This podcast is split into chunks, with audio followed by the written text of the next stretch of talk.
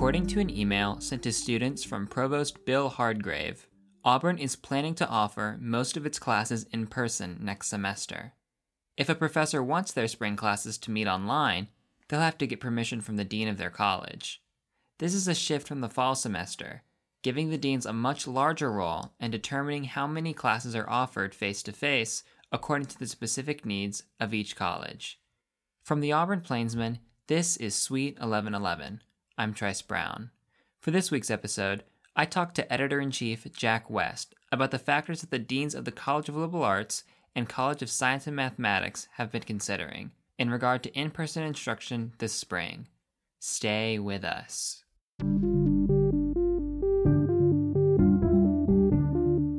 Hey, my name is Jack West, and I'm the editor in chief of the Auburn Plainsman. Thank you so much for listening to our podcast, Suite 1111. If you enjoy this podcast, want to support it, and want to advertise with us, this space right here is available. If you're interested, send an email to admanager at theplainsman.com and we can get you all set up. Once again, that's admanager at theplainsman.com if you want to advertise with us. Thank you so much.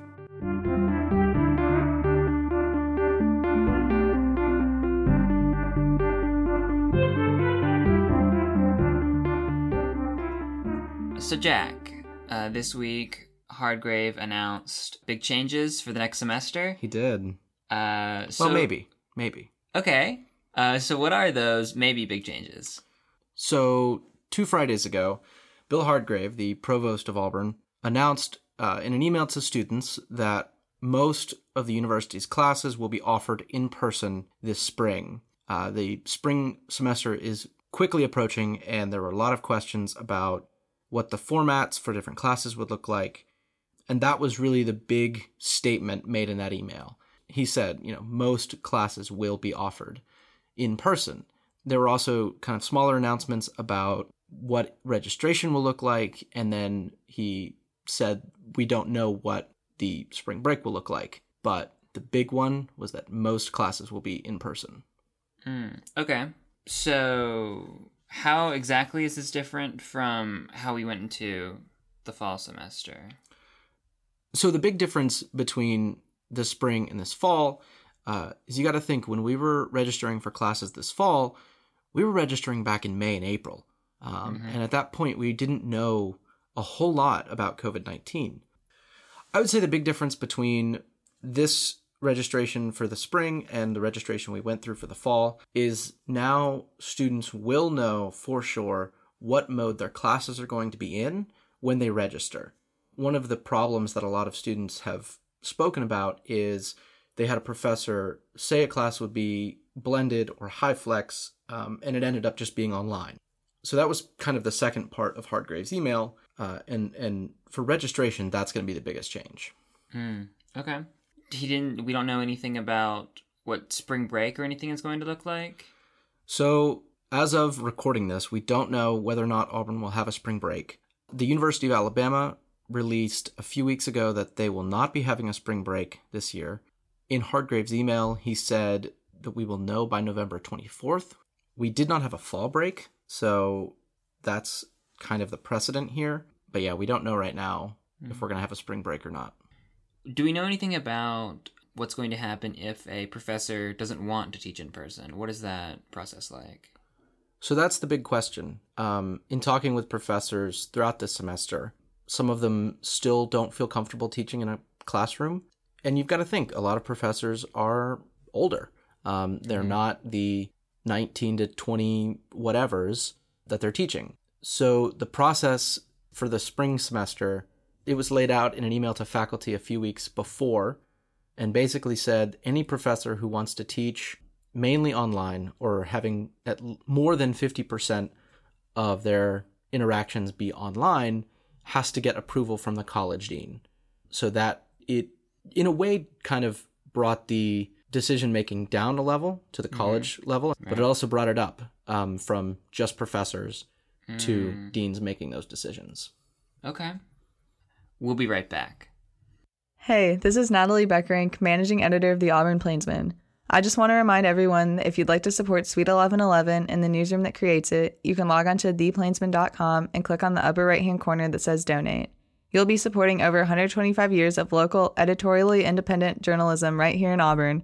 Once again, that's theplainsman.com and click on the upper right hand corner that says donate. Thank you so much in advance, and now back to the show.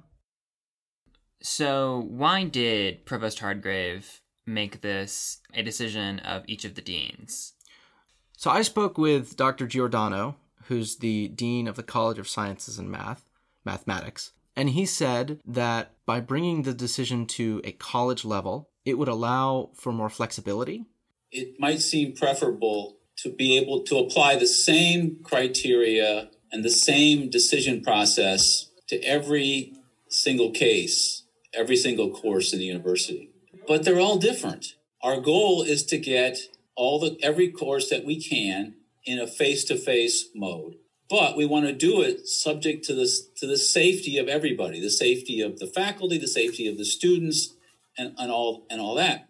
So, what are their considerations for professors teaching in person? So, in speaking with the two deans, the things they said they were going to take into consideration um, were obviously any outstanding health concerns of the professors.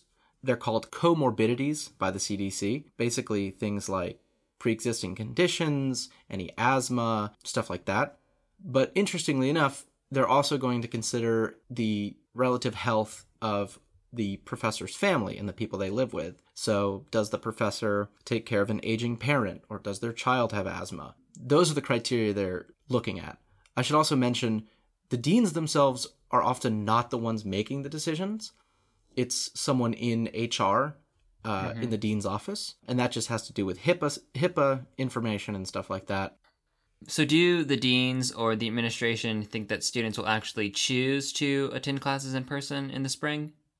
That's a really good question. Um, in speaking with the two deans, both of them made kind of similar points about students not really wanting all the time to go to class. Mm-hmm. Um, it's pretty easy to go to class in your pajamas. Of course. And it's really a risk reward calculation for students. Um, that that seemed to be the understanding that they had.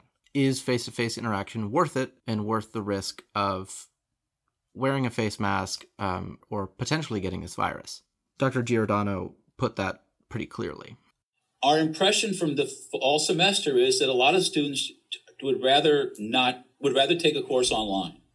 Now, maybe they want to take the class in their pajamas. I don't know, but maybe maybe they're just uncomfortable with health. I think it's probably that, and we want to respect that.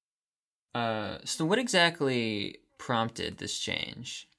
So, this was always going to be an interesting point uh, this spring. The fall semester has definitely not looked normal by any mm-hmm. means, but in speaking with deans, one thing they brought up repeatedly was parents.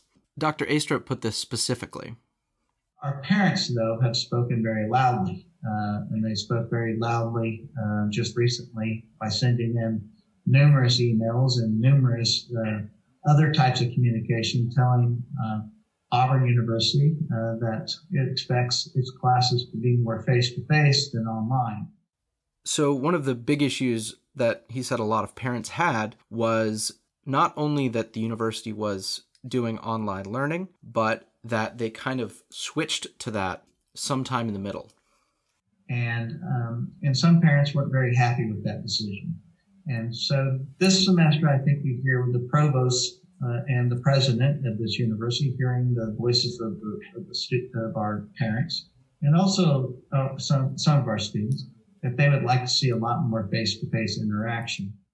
So taking this all together, it seems to be that what prompted this was not necessarily professors wanting it or students or even parents. It's rather the university trying to give students the opportunity to go to class um, if they want to.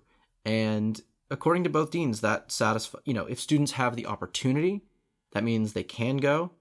But more than anything, that means parents can't complain that their students can't go to class. You know, as student behavior doesn't change, that that's just fine, you know. But but then when when they when mom and dad call up, we can say, well, they certainly have the option to go to class. Mm-hmm. They just chose not to. So, what do we think the life on campus is going to look like in the spring?